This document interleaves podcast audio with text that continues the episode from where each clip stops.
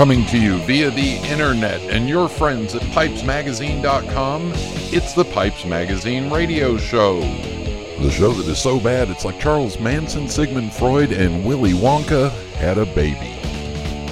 Now, I invite you to sit back, relax, the smoking lamp is lit. Here's your host, Brian Levine.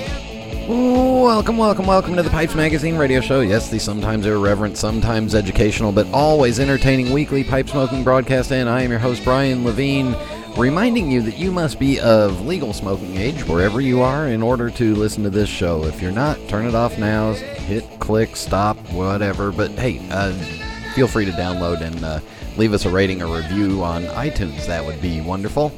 Uh, on tonight's show, we are going back to uh, reviews, and it's a review of Chenet's Cake from Cornell and Diehl by request. Then my guest is uh, Jim Anderson of Lazarus Pipes, so we get to talk to Jim about uh, pipe restoration, repair, cleaning, resale, and a whole lot more. It was a lot of fun to get to talk to Jim, so you'll get to hear that. And then uh, music by request, mailbag, and a rant. All that coming up on tonight's episode of the Pipes Magazine radio show. Um, and uh, as we are recording this, I believe the uh, IPCPR, the International Premium Cigar and Pipe Retailers Convention, is coming to a close. And for the first time in 20 years, I'm not there for it. And um, you know what? I'm kind of glad because I'm hearing rumors out of well, I, I have heard rumors of the host hotel having problems with the norovirus, which is a stomach illness, uh, and then ha- having to uh, cancel some events. And uh, the I, I should rant about the Westgate, but I won't because I've never stayed there. But there's a big reason why I've never stayed at the Westgate in Las Vegas, nor would I ever suggest anybody ever staying at the Westgate in Las Vegas. Uh, in addition to that, on uh, Sunday morning, I believe Sunday, yeah, Monday morning, Sunday morning, a uh, fire alarm went off in the convention center hall, and uh, started the sprinklers in one third of the convention center. So they had to delay the opening of the convention because all the carpeting was flooded and soaked, and uh, some yeah, there was some damage. But apparently, one booth in the convention center had an electrical fire that started and the alarm and the sprinklers put it out. To the best of my knowledge, and I've spent some time on the phone and text and tweeting with people, there was no pipes or tobacco that were damaged at all. The only effect was the show opened three hours later that day and stayed open two hours later than scheduled, so no pipes were damaged. No harm, no foul, just some wet cigars for a little bit. And, uh, we don't care. All right, uh, but I'm glad I wasn't there. Let's get the show rolling. So everybody, sit back, relax, fire up a ball. Thank you all for tuning in, and here we go.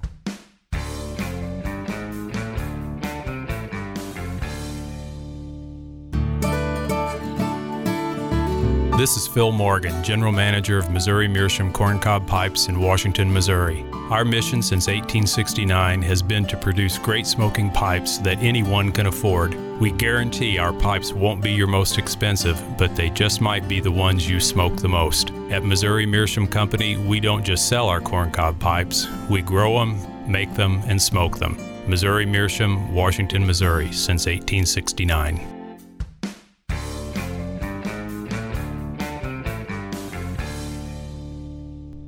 All right, a review of Chenet's Cake, C H E N E T apostrophe S cake from Cornell and Diehl, as requested by listener Steve Davenport. Um, so I was kind of in. I, I, let's put it this way: I was really interested in this one, and I was interested in it for two reasons.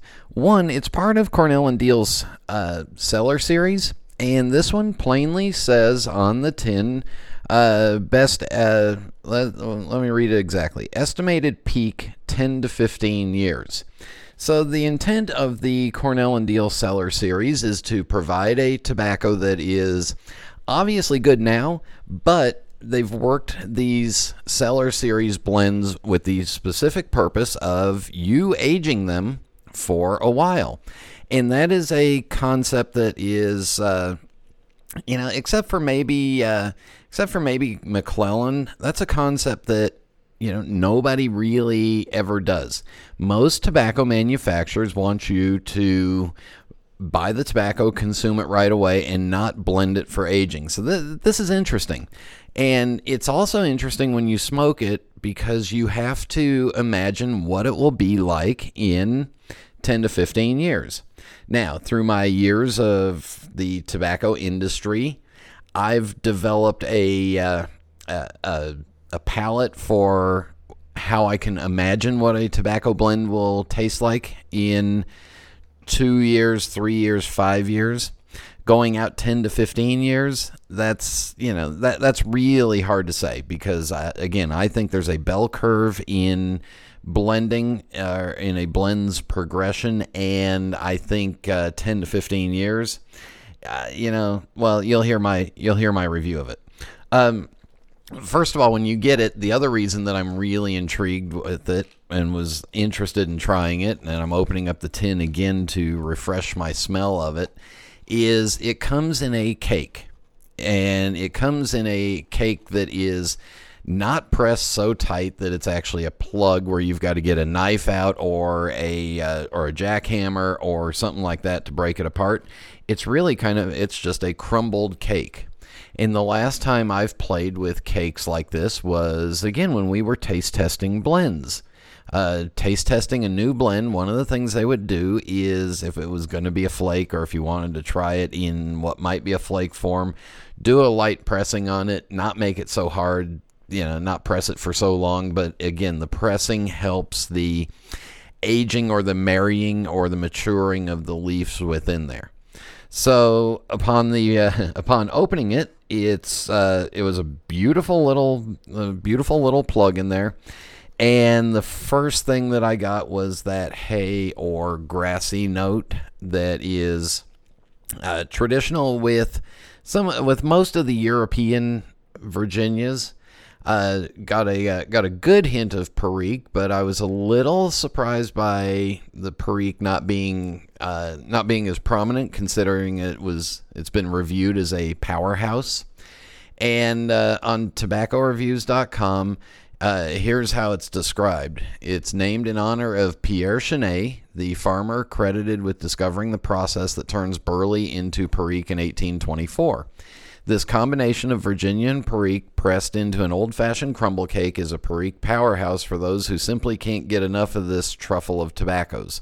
Estimated peak 10 to 15 years, but it's fantastic right now. Uh, the tin that I got has been uh, was canned two months ago, so uh, again, I was I was expecting based off of that more of that Perique punch, that ripeness, and it seemed to be more of the uh, more pepperiness or more of the uh, more of the earthiness that came from it.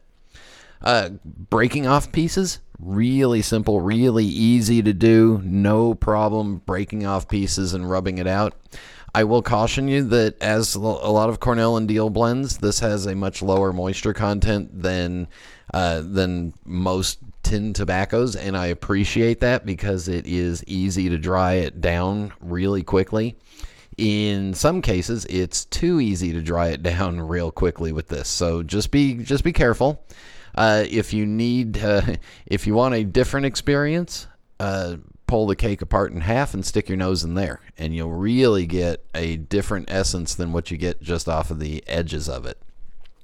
Uh, so i smoked it in three different pipes and this one in particular i found to do really well in smaller pipes uh, it seemed to do really well in a small pipe. In a large pipe, it seemed to get a little muddled and a little bitter, and maybe that was because the Virginias haven't had that couple of years yet to mature in it. But in the small pipes, I I really enjoyed it. Uh, I can say that it is in a smaller pipe. It's got that Perique kick right now. It's got the Virginias in there. Uh, give it a couple of years and I think it'll be a fantastic blend.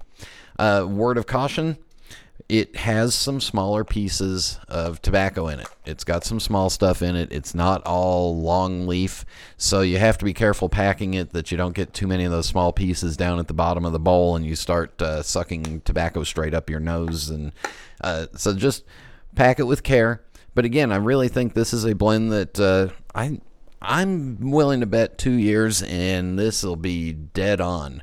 Right now, it's good, smaller pipe. Two years from now, dead on.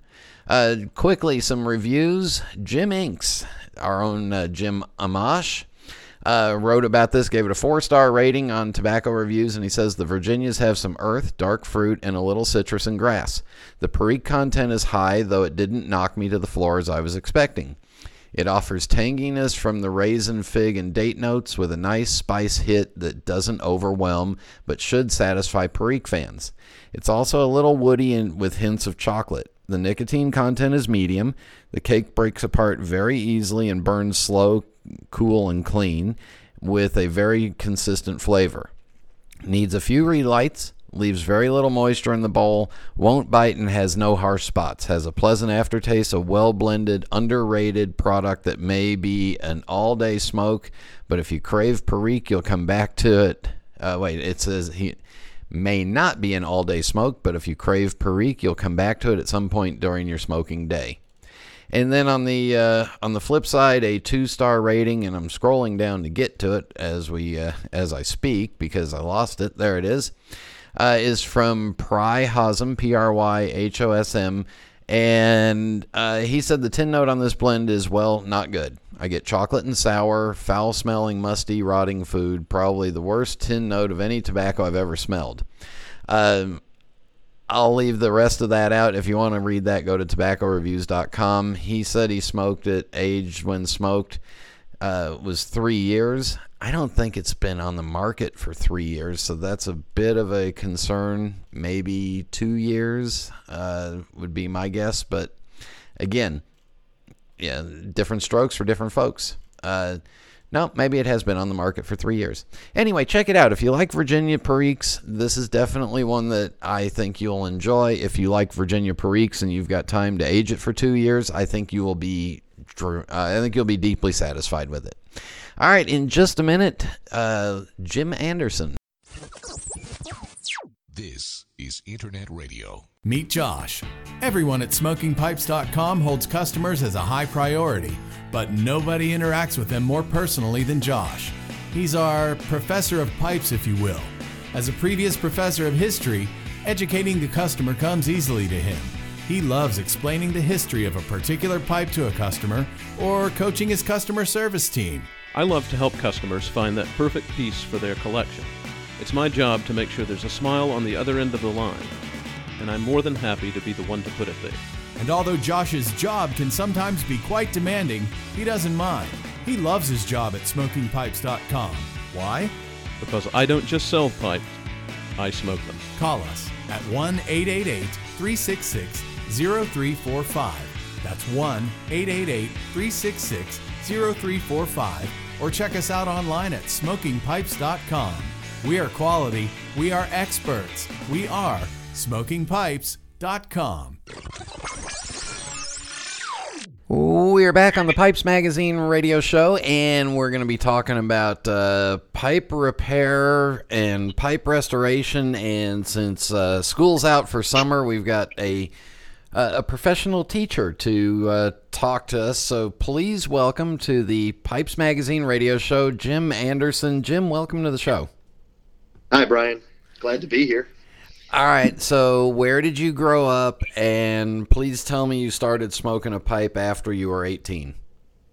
Oh, yeah. It, it hasn't been that many years. Uh, I'm a cheesehead by uh, birth, Wisconsin, the dairy state. And uh, pipe smoking started for me, oh, I want to say 2011. So, there I stayed, you know, way past the 18 month. Good, good. So when what brought you to smoking a pipe? Well, never gave it much thought to tell you the truth. And you know, see the TV shows and movies, guys smoking pipes. I had friends uh, in college that even had a rack, a round rack, turntable, lazy Susan, if you will, of pipes. You know, and they were into marijuana and stuff that too. But I, you know, never really gave it much thought. Then got married and started uh, antiquing with my wife Jill. And we were in northern Wisconsin, way north, Minocqua, uh, Crandon, and we're looking at some antique shops. And looking around and I started seeing little pipe racks with pipes all over them. I'm like, hey, that reminds me of my uh, Uncle Kirby, uh, you know, or uh, uh, some of his friends, Uncle Oscar, that that smoked pipes when I was younger, and the smells came back. The cherry, uh, the I guess the Black Cavendish, Borkum Riff. uh, yeah. Remembering that, and after that trip, I went home and just started delving around on the internet about pipes. And then, of course, okay, there's eBay. and I got on eBay and just typed in pipes, and boom, up comes some pipes. I guess they're from Hong Kong. Four bucks. I'm like, hey, I can do that. Four dollars. Let's try it out. I've smoked cigars. I've never really smoked cigarettes. Not into them. Couldn't do them. Uh, chew and dip. You know, I always it went the wrong way. So uh, it was almost like hangover, throw up time. But uh, I got my first pipe, I think, like I said, maybe this is embarrassing. Yeah, from Hong Kong. I think it was pear wood. and started fiddling around with it and trying to smoke it. Of course, I wasn't really good at it and almost gave it up. I thought, well, this is kind of stupid. I'm not going to do this. Uh, and then we continued to antique. Me and my wife go around to little peddlers malls and shops and looking at old stuff. Just fun to reminisce. Um, once in a while we buy something, but I started seeing more and more of these pipes. And I thought, well, maybe I won't smoke them all that much, but maybe I'll collect them and mess around because everyone's a little different. And they kind of each have their own neat signature. So I just started buying up pipes. Needless to say, Jefferson County, uh, if you came here to a antique store or a junk shop or a peddler's mall, you're not going to find a pipe because I've emptied out Jefferson County around Louisville, Kentucky. They're gone. I've got them. and if they do show up, do they automatically come to you? Uh, yeah, I, I got uh, I give out cards to the people and I always tell them, "Give me a holler. You got pipes come in." Um, and then I've actually started putting pipes, and restored pipes into some of the uh, a couple of different places around town. And then the funny uh, funny thing is, is I'll have friends who aren't into pipe smoking, but they'll be out at these shops. They'll take a big picture, going, uh, "Jim, hit the mother load. You need to come out here." And I'm like, "Yeah, those are mine." those are mine. Feel free to buy one, but yeah. so it was uh, northern Wisconsin, just doing some antiquing, and it brought me back to my days, you know, around my uncles and their friends, and uh, it got me interested in at least the collecting. Ah, I do smoke, you know, I don't have a problem smoking. I I've figured out how to pack a pipe, kinda, um, but it more of I like collecting and then fiddling, cleaning, and fixing them up, accumulating. So, when you were going to school, were you you became a teacher? Were you going to school to for a teaching degree? Yes, uh, started out Eau Claire, Wisconsin. This is quite a trip. Uh, Eau Claire, Wisconsin. Uh, went to college because that was the thing to do. And I even think that's kind of the thing now. A lot of people go to college because it's this thing of, you know, well, that's the necessary, that's the the norm. Go to college probably running off to college, and I said, uh, you know, what's my major going to be? Well, uh, let's pick something cool, criminology. Like what that was, but I thought, you know, I took a lot of uh, social studies and history in high school. Uh, some of my favorite teachers were political science teachers and history teachers. Funny, they, they all had a look. Uh, they were fairly short. They all wore hunting vests and drove pickups and were fishermen. that, that's it was almost like a prere- prerequisite. Uh, that's Wisconsin uh, formal wear. Yeah, it, it, it, it, was. So, but these guys are great. They almost all could have been related. It's almost hilarious. They're all, all like brothers, but they weren't. But they looked alike like that, and uh, it kind of turned me on to social studies and history. And I thought, what can I go to college for with that? I didn't think teaching. My dad was a teacher. My sister was teaching. I'm not going to be a teacher. That's insane put yourself in a classroom like that with all those kids. I would need to smoke a pipe um, just to relax. Uh, but went off to college in Eau Claire, Wisconsin. Criminology major, switched that to undecided because I, you know, I was just being stupid thinking I was doing criminology. And just started hoarding in on all the humanities. I was taking all these histories and some political science, a little bit of sociology, and people were like, what are you going to do with all that? Well, I was at college to have fun. I was taking the stuff I wanted to take, plus you know free time, what late night poker games, waking up the Captain Kangaroo, skipping class. so that went on for a few years. Uh, a couple times, that you know, I, I'm I'm I'm humble. I, I had to I had to I went on academic probation a couple times. You know, again, right at, at the age of 18, going to college. I don't know if it's always the smartest idea. Maybe take a break and work mature, but I wasn't mature. Uh, and then I decided one day that's enough of this. I don't know what I'm going to do with it. People all tell me to be a teacher. I, I'm no, I'm not going to be. So I stepped out, quit, and rode over to the Twin Cities in Minnesota and sought out a recruiter for something military, and the Coast Guard caught my eye. So I went into there, and I, I, I can go back to that story in a little bit, but after that, it brought me down here to Louisville, the Ohio Valley. Yes, there is Coast Guard and landlocked, the Midwest kind of, uh, the Ohio River. Um, but I stayed down here and I went back to uh, the University of Louisville. And I figured uh, I'm 30 now, I can be more mature. Met my wife, finished uh, the BA in Social Studies and History, went back. Their program down here for masters is a master's in education. So I took all those education courses, how to be a teacher. Of course, they don't they don't really prepare you to be a teacher, but they call these your teaching classes. And uh, I got a master's in that after one year. It was a pretty good accelerated program, and came out and landed a teaching job. And now, what do you teach? I teach. I'm qualified to teach grades five through nine but really down here the middle school age is sixth seventh and eighth and that's what i've been teaching for going on 14 years now uh, and that is geography and culture uh, world history ancient cultures and then eighth grade is uh, us history uh, from yeah teaching to, what? It, isn't isn't teaching middle school kind of like being on the front line of a battlefield oh yeah uh, uh, what was it, World War II? Uh, I'm going to send you to the Russian front. Yeah. yeah. Usually, if you're a German soldier and you're in trouble, uh, off to the front. Yeah, but you know what? I tell you the truth, I do like it. Uh, high school to me was, I don't know if I was prepared to stand in front of kids that were turning 18. Uh, you know, they kind of love it or leave it, you know, care. Um, there might not be things I can teach them. I don't know. That that intimidated me, just to simply put it. Um, I did not want to go the other way with the elementary. I call those the pants tuggers and the runny noses. yeah. And it's mommy, mommy, daddy, daddy. Now we're not far from that in the middle age, middle school, but the elementary is a little bit too much. So the the middle school, I thought I could make an impact. I could still maybe put a little bit of the fear of God in them teach them about some cool stories and, and uh, stuff about history and culture and how to be open-minded and accepting. So I think I serve best there, and I've liked it, even though you get some crazy behaviors that, you know, if I can say that, puberty age. Oh yeah. It's uh, get away, get away, but come closer. you know, don't get near me, but I need your help.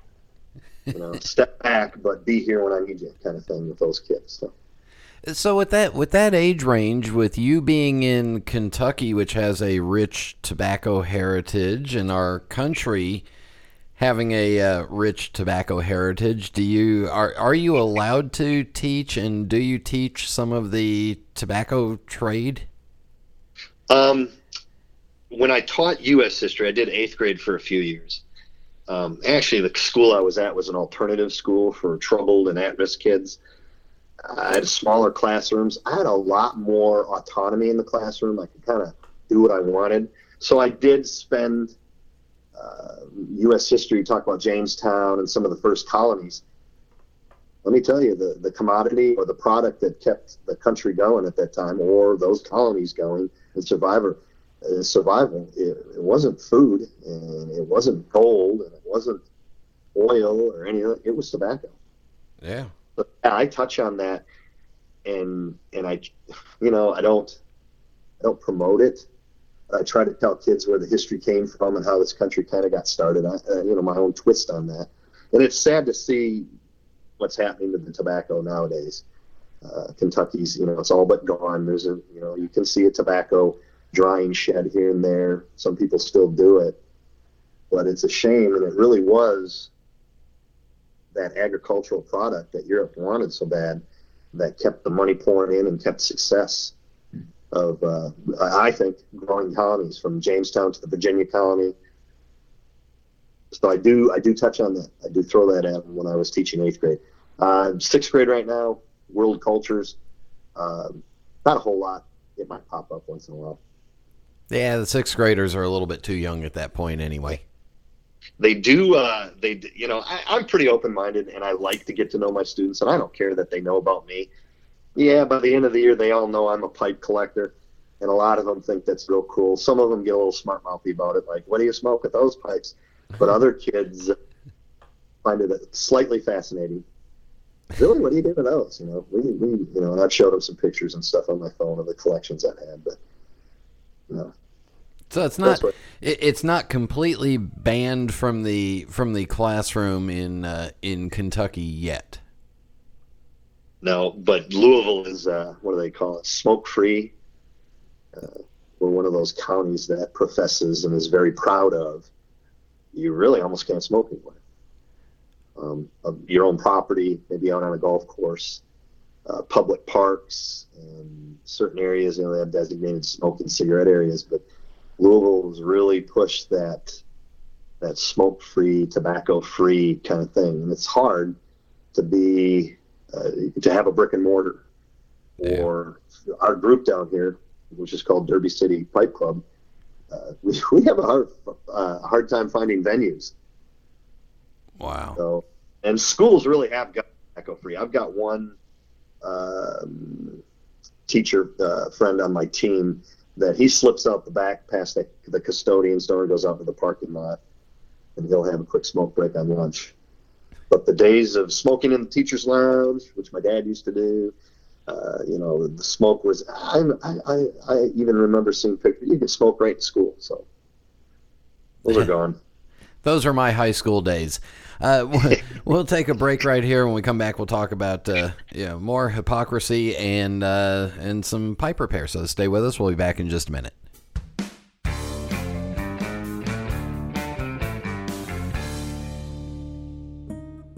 Italians have always been known for their aesthetic passion. It's their birthright, their legacy. And just like Savinelli, it continues to grow and evolve. It is ever changing. Milan, 1876. Achille Savinelli set out to change the way the world viewed smoking pipes, opening one of the world's first specialist tobacco shops. From one small storefront to a factory that delivered handmade pipes all over the world, the legacy he forged became one filled with success and prestige. Achilles' dream is carried on today by his family, who continues the Savinelli legacy. Each year, Savinelli debuts a series of new, forward thinking designs comprised of quality crafted pipes shaped from some of the best briar in the world. Behind every beautiful object, there's a story. Start your own chapter. Visit your local tobacconist or premium online dealer today.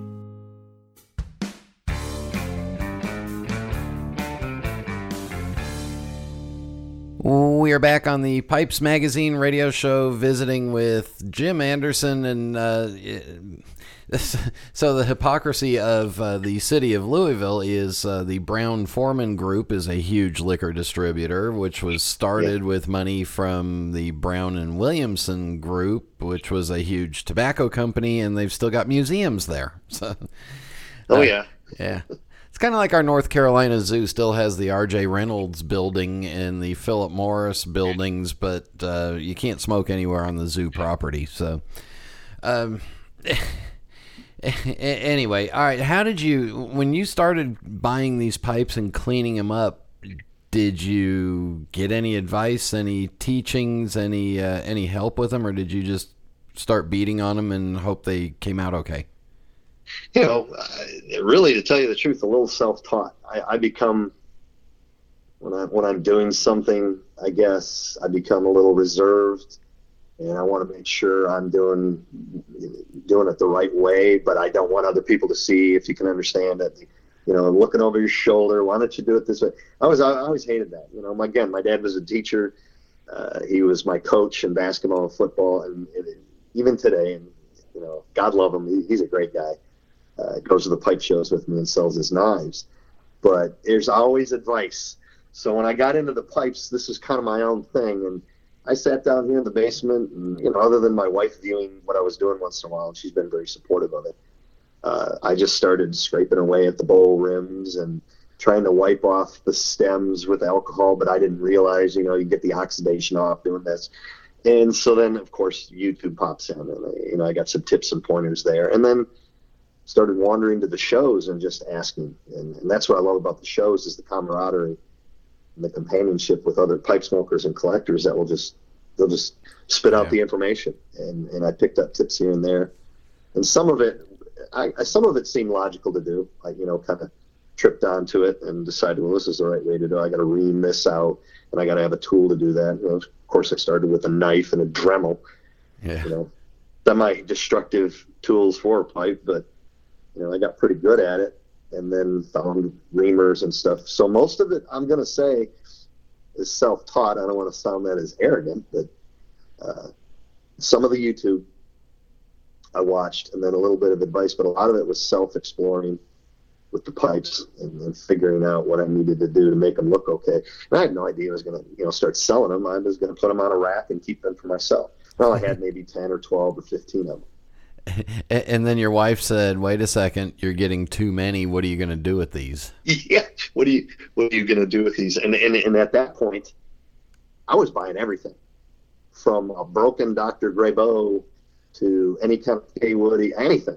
If somebody had a pile of pipes, I grabbed them all. I didn't scrutinize. Oh, now I'm, now my wife's, you know, she, you're a pipe snob now. Uh, because now I know what I want to spend my money on. I know what people will purchase and what they look for. So I am a little more um, particular about what I get. So I don't pick up as many of the pipes, and of course I still got dozens and dozens. But we had to come to terms with, well, let's. Are there places you can sell these? Uh, maybe you should put them on eBay. And I tried eBay for a little while. I, I did. I got tired of that. Um, Yeah. Plus, you got to give over a certain percentage. You had to wait. I didn't know. You know, you post a pipe. Is six days good? Why cut through six days? You know, five days waiting, and then the last day that's when everybody bids. So just put it up for one day, and then maybe well, it doesn't circulate. Not everybody sees it. Maybe. So I don't know. I got tired of that. There's the pipe shows. I couldn't believe there were pipe shows. So after collecting and accumulating, and starting to clean them a little bit, you know, I discovered there were pipe shows and took the pipes to the pipe show. And, you know, they were in a bag. I had them all piled in a bag in a backpack. And when I got to the show, I was a little apprehensive because I saw what was truly you could call restored and repaired. And I was looking at mine and I was like, you, you know, I'm a, I'm a far cry from what these guys are. I got to go back home and, and put some more time into this.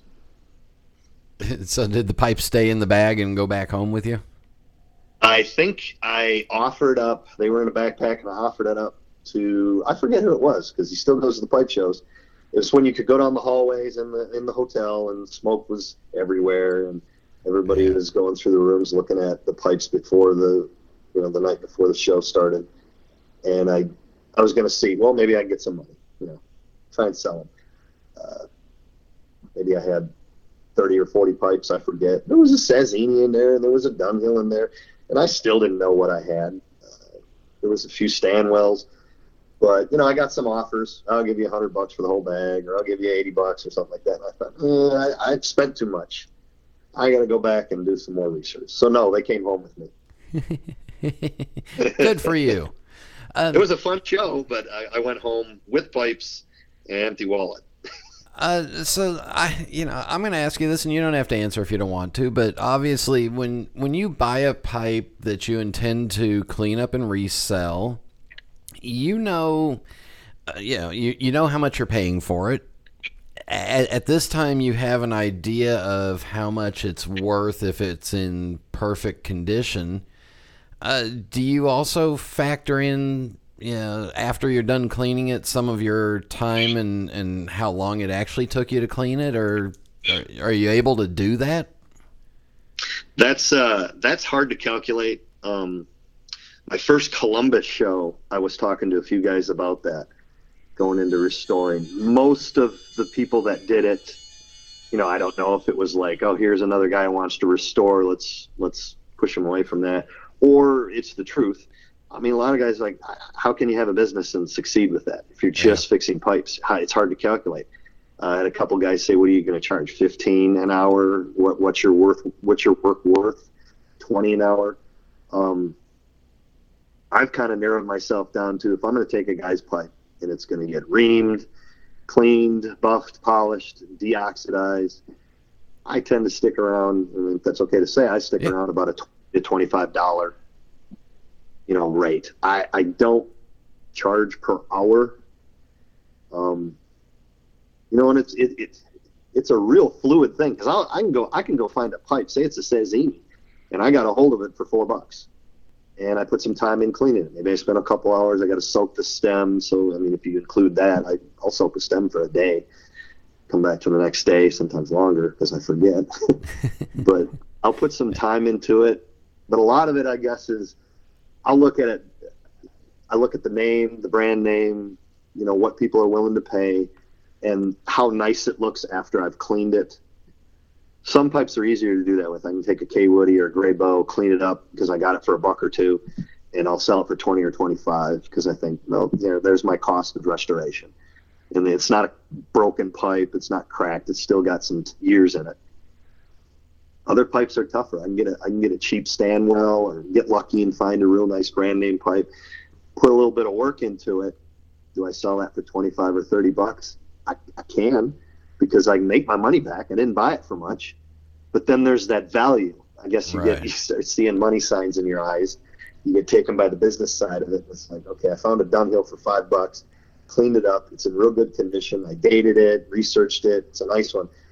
To be fair, because I only spent five, do I come back and sell it for twenty five? I'll throw that question at you. Yeah, so I guess it, I guess it, it, uh, it is kind of fluid in that you know it's kind of like my I don't know where I picked it up, but it's my saying. You know, some days you're the dog, other days you're the fire hydrant, and and it just kind of works out to where sometimes you pick up a pipe for a good price and and it's really simple to clean or you know you get somebody sending you a pipe and it's really simple or and sometimes you get ones that are an absolute mess and you spend more time on them and it it all balances out in the wash. Yeah, it does. I, I think if I had to guess, my best sellers really are like thirty dollar pipes. Sure, they fly off the table. Uh, I can throw a nice freehand out there. It's a big pipe. I'll put an eighty dollar price tag on it, and I did a lot of really good work. But it sits there. Uh, people don't buy it. Um, they pick it up, they look at it, it's real nice. But sometimes over that, I think there's that you get over the fifty dollar, it's hard to pull a trigger on an estate pipe sometimes, unless yeah. you really found that one you were looking for. But around 25 30 and 35 dollars, I, I, sell those all day, and they can they can be anything. A, a Willard, uh, a, an old beat up Wally Frank, whatever, a Yellow Bowl, Kaywoodie people buy those all day 20 25 and 30 they're, they're buddy pipes or knock around pipes or work pipes or just adding to their further if they're collecting Kaywoodies, they're just adding to their K collection. But I sell those the most. Those those low uh, twenty and twenty five and thirty dollar pipes. I put a little restoration into them. They didn't cost me a lot. That's my bread and butter. Yeah. And and I'm gonna uh, since we're talking about money and everything, I'm gonna jump on a, I'm gonna jump on a huge soapbox of mine because you know, luckily you don't have to rely on your on your pipe work for your full time income. Uh, oh yeah, because you are a full time teacher. Um, but also, sadly, because you are a full time teacher, you kind of rely on the pipe work to bridge that gap that's called you know, summer. And yeah, it, it's one of those things where I sit back and I think, you know, policemen, firefighters, the military, teachers, these are people that are performing their jobs for the service of the community, and yet, yeah, here you are not getting. Yeah, you're you're working a very condensed nine and a half months a year teaching, but still, it's not quite enough to make it all the way through the entire year. And I think that's uh, I think that's a shame and a bit of a disgrace to our country and I and I doubt you would disagree with me. No, I don't. Uh, there isn't. I, I don't run around always thinking. I, I think I do get paid fairly comparable. What hurts is, I guess, you're right. Uh, When summer hits, uh, teachers, my dad did it too. Uh, you get a summer job. Yeah. Um, this the, the pipe restoration. Although you know I spend money to get the pipes and I fix pipes up for friends and people uh, that email me and talk to me. That's my disposable income. I don't touch the paychecks I get from teaching. Um, there's usually the summer is that time for you got to pick up extra work. My dad was a painter. Yeah. Him and his three or four real close friends at school, they all went and painted every summer. I remember it. Standing at the bottom of the ladder watching, going, "Can I come up there?" No, you know. But uh, uh, he painted. I did a lot of grass cutting. I had a grass mowing business that I actually, you know, it, it overlapped down here in Kentucky. It overlapped into teaching. Um, but right now, I've kind of turned in my my hobby of pipe collecting and pipe restoration has uh, turned from a fun hobby to hey, I can make a little bit of money at it to this is my disposable income for me. I don't go running to my wife asking, you know, I would have to, but I don't. I, I need 30, 40 bucks. I'm playing golf this week. Uh, there's a new new bourbon on the shelf, or I'm out of this. I got to go get it. Um, I, I, I collect firearms, and I like to go shoot paper targets and plink. Uh, this money that I make with the pipe restoration, and that's my disposable income. The teaching income, that paycheck, that's that's house, automobile. I've got three children. it, uh, it's it's gone. It's uh, spoken for. You know, like paycheck to paycheck. I don't want to say that, but it's a fixed income, really. You know, isn't everybody on a fixed income? So you get yeah. out. I find a little out with the pipes, and sometimes I have a lot because I did really well in a show. Other times I'm like, eh, I just didn't sell a bunch, or I went and bought a whole load of estate pipes and blew the wad, so to speak.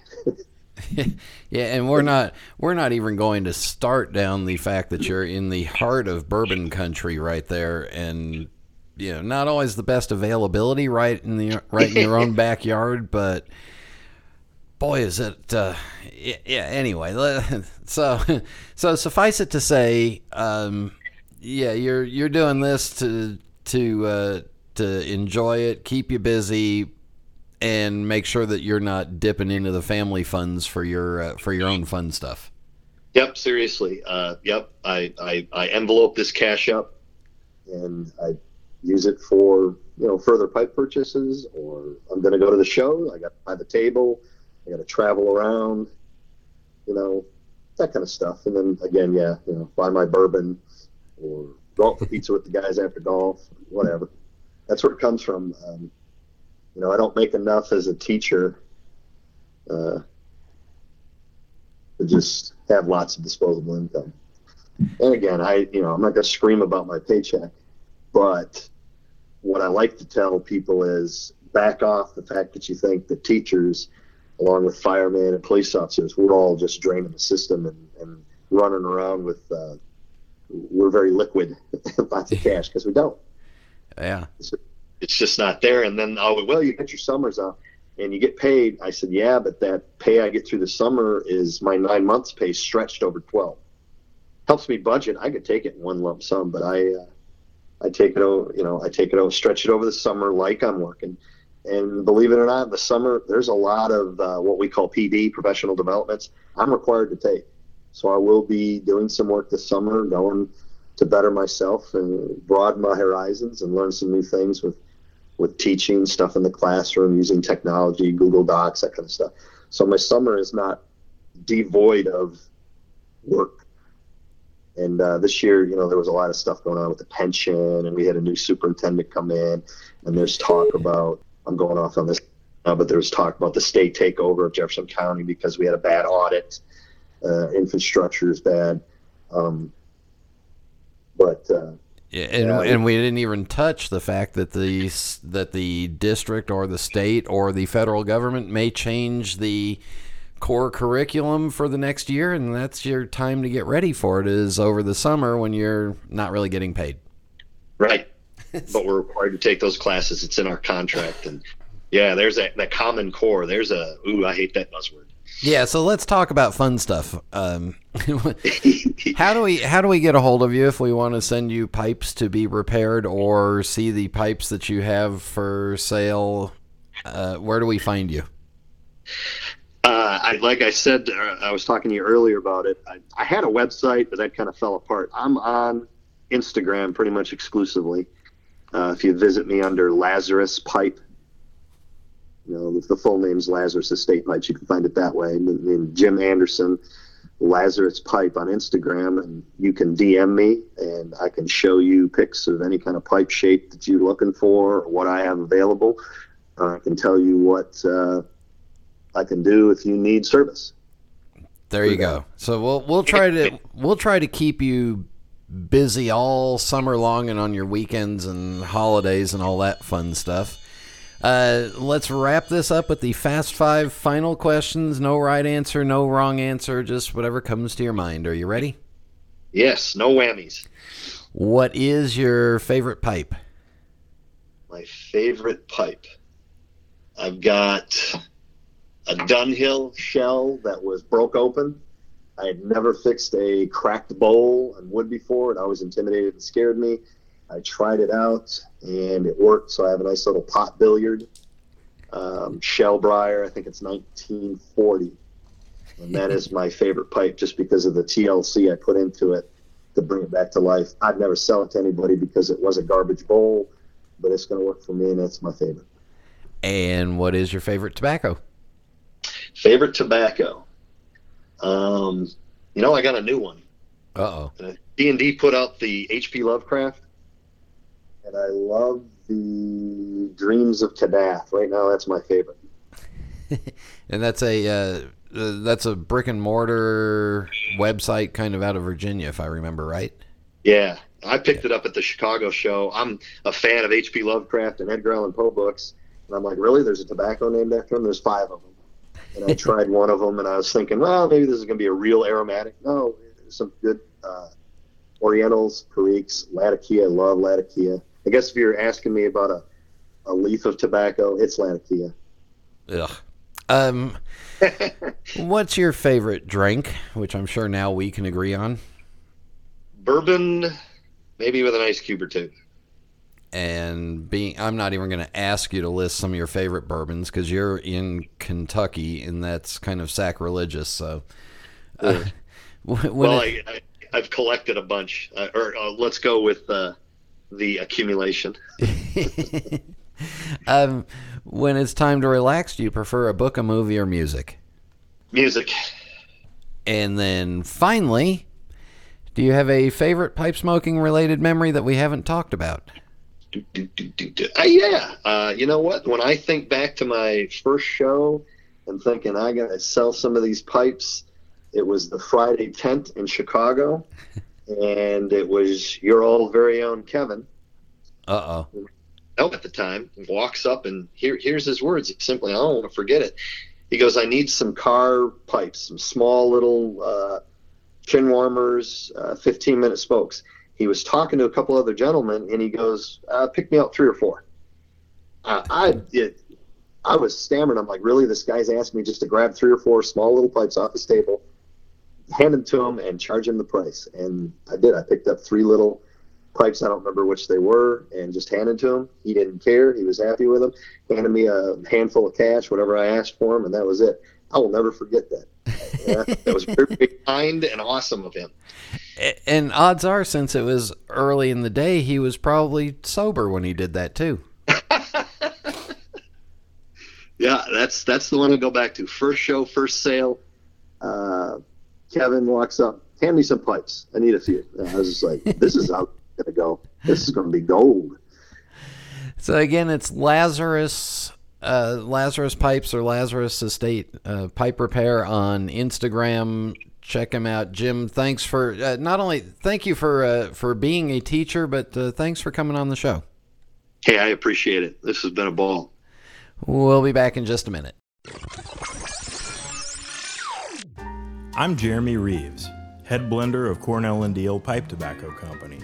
At Cornell and Diehl, we think the best things in life are better with age, and we are passionate about creating the best possible pipe tobacco available Fueled by this passion, we introduced the Cellar Series, a collection of blends like no other. While the blends in this series are ready to smoke now, each one has been meticulously designed to optimize depth and complexity as the tobacco ages in the tin. Currently, the Cellar series is comprised of Oak Alley, Chenet's Cake, Joie de Vivre, Old Grove, and Bourbon Blue, but we will be unveiling new additions to this very special series as time goes on. Pick up a tin to smoke now and save a few for later enjoyment so that you can experience all the richness and subtlety each blend will reveal through the years. Cornell and Diehl's Cellar Series. The secret ingredient is time. Contact your local or online retailer for information. This is Internet Radio. Welcome back, and uh, to find Jim again, it's L A Z A R U S Pipes or Estate Pipes. Uh, check him out. Jim's a uh, great guy. Let's help. Let, us help him raise his uh, bourbon and uh, his bourbon buying fund a little bit. All right, for music, uh, George Edmondson, listener, sent me this link to Richard Berry and the Pharaohs. And apparently, Richard Berry was the original writer for the song Louie Louie. And on the cover of the album, well, there's Richard sucking on a pipe. So uh, I thought it was kind of cool. Found another pipe smoking musician of the past, and uh, he wrote Louie Louie before the uh, Kingsmen recorded it and made it famous. So here is the original recording of Richard Berry and the Pharaohs doing Louie Louie. Richard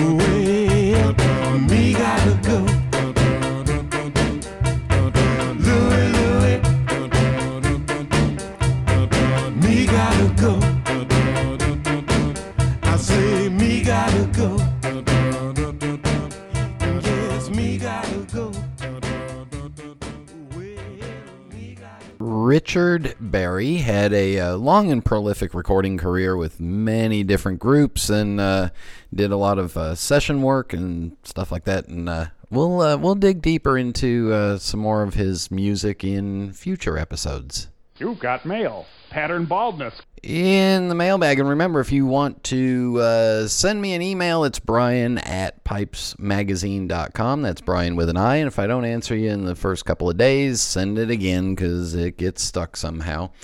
Uh, or you can post your comments on the Pipes Magazine radio show page on pipesmagazine.com, or you can uh, somehow get a hold of me through the Pipes Magazine radio show page on Facebook, which I try to check on a regular basis. Uh, but anyway, uh, Lord of the Pipe Rings writes in regards to last week Love these episodes with Shane. Very informative and entertaining at the same time. Can't wait to see what you've acquired for smoking pipes at IPCPR. Hope you get a bit of time to enjoy my town while you're at it. A Vegas local here, yes, we do exist. And yes, I know they exist because I live there. Uh, also, want to give a shout out to Smoking Pipes and the carvers for the American Exposition 2018 Alternative Materials. Every piece was incredible, and I'm very fortunate to have been able to acquire one of them. Uh, yeah, if you didn't see it, uh, so Smoking Pipes uh, for the last four years, right around the 4th of July, has American pipe makers working on a theme, and this year was alternative materials than briar. And it was pretty cool. Uh, Casey Ghost writes Poison ivy is a bad thing. As a young man, I wasn't allergic to it, but as I got older, I did. Yuck. Uh, then he says, I didn't find Elizabethan at all enjoyable, but like you, I was smoking in a little bowl. Won't waste my money trying it in a large one. I love folding and stuffing a Scudo, one fine smoke. Sixpence is also good to stuff. Uh, I hear you on fruits versus vegetables. I eat veggies somewhat begrudgingly. Love potatoes and corn, uh, which, by the way, are not vegetables. Those are starches. Um, but we digress. Uh, while the wife consumes them by the truckload. Uh, the problem you have with seasonal fruit is they grow on trees that only bear them for a period of time. Georgia peaches are incredible, but when they are done producing, that's it for another year. Tropical fruits produce their fruit all year. Well, maybe somebody needs to come up with a tropical peach or a tropical cherry. Uh, and then Crash the Gray says, Sorry for the long absence from commenting. Congratulations on 300 shows and all the rest that I missed. I enjoyed the discussion of pipe sizes and such. It is fun to hear others' opinions and to remember to continue experimenting, especially if a blend is underperforming compared to what was expected. Side note, I went to visit Bill at the Kaywoodie factory. That is certainly a worthy trip to make and fun on a Saturday uh, if you coordinate with him. Oh, fun on a Saturday if you coordinate with him. I think people would be amazed to see his process and learn how incredibly affordable new Kaywoodie pipes are for the quality. Talk about a fount of knowledge. Great conversations were had. Yeah, uh, if you're going in uh, upstate New York, check out, uh, stop by SM Frank and uh, Kaywoodie. Um, also, I'll remind you, you know, all the episodes of the Pipes Magazine radio show are still up and available for you to listen to anytime. If you're on iTunes and you're missing the first few, it's because iTunes only shows the last 300. Uh, and then when you subscribe, they all show up there. Or you can go to pipesmagazine.com and listen to them all.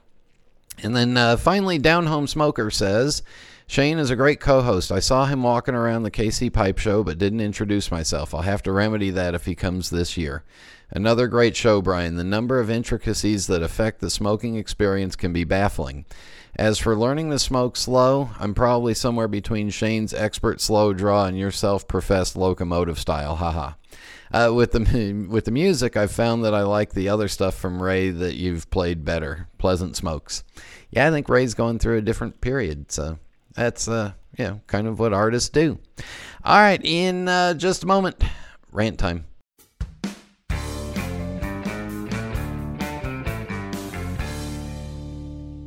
There's nothing quite like hunting at dawn or smoking my genuine Missouri Meerschaum corncob pipe, an American legend since 1869. It's the coolest, smoothest pipe I've ever owned. Check them out at corncobpipe.com.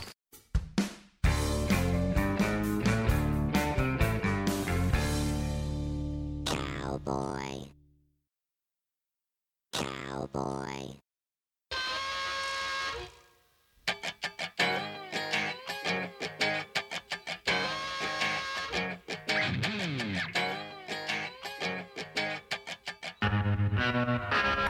Oh, you YouTubers! I mean, dang! I uh, so I started poking around YouTube again in the past couple of weeks, watching some episodes uh, or watching some YouTube pipe presenters talking about their tobacco cellar. Well, first of all, let me say a tobacco cellar is a it, you know it it's not we don't actually have tobacco in cellars. Some of us don't. Most of us don't but it refers to a place where you are cellaring or storing for aging, all right? That's where you're keeping your tobaccos for aging and storing. Well, so I'm poking around just to see what's hot and see what people are doing, and dang, if I didn't come across a guy that had like 75 different blends, all open, all open jars. Jars of bulk tobacco, jars of tobaccos that came in tins, and all open And then, dang it, yeah, didn't if I didn't come across a guy that had about 150, and all these videos are these guys laying out their stuff, all putting it out on their bed so that everybody can see each blend, and then going through each one. And not many of them had more than if they had eight ounces of something, it was all packed into one jar. If they had four or five tins, they were all stacked up. Well, ding dang dong it, if I didn't see a guy that had 218 different blends in his quote unquote tobacco cellar. 218 different blends, and I think the most he might have had of one was a pound of a bulk. He had everything from the fruitiest of aromatics to the to the heaviest of latakias, everything in between, and appeared to know something about everything. Now, that is not a tobacco cellar. That is the world's largest tobacco buffet. That is more tobacco than most tobacco shops have on the shelf. That's not for storage, that's for consumption. And I just feel bad if you actually happen to come across one that you really love and it's been so long and it's gone and all you've got is four ounces of it. Anyway, if you want to laugh like I did, go watch some of those videos on YouTube. Just type in pipe tobacco cellar. All right, remember, please continue sharing uh, the Pipes Magazine radio show with all your friends and family, enemies, and uh, enemas. Uh, also, if you uh, want to send along pictures of uh, your favorite summertime smoking spot, do that or post them on the Pipes Magazine radio show page on Facebook. And uh, while you're, if you're on Facebook, like the Pipes Magazine radio show page. All right, I want to thank Jim for joining us. Thank you for tuning in, and until next time.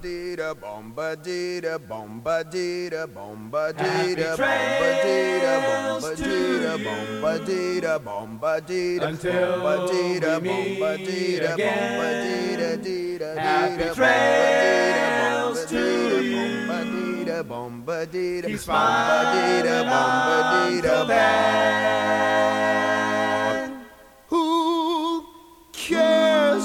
the clouds when we're together? Just sing a song and think about sunny weather.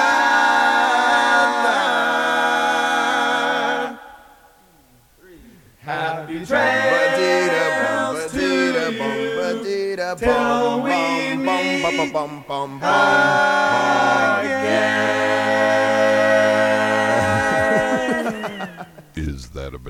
your pocket or just a Group 6 bent billiard?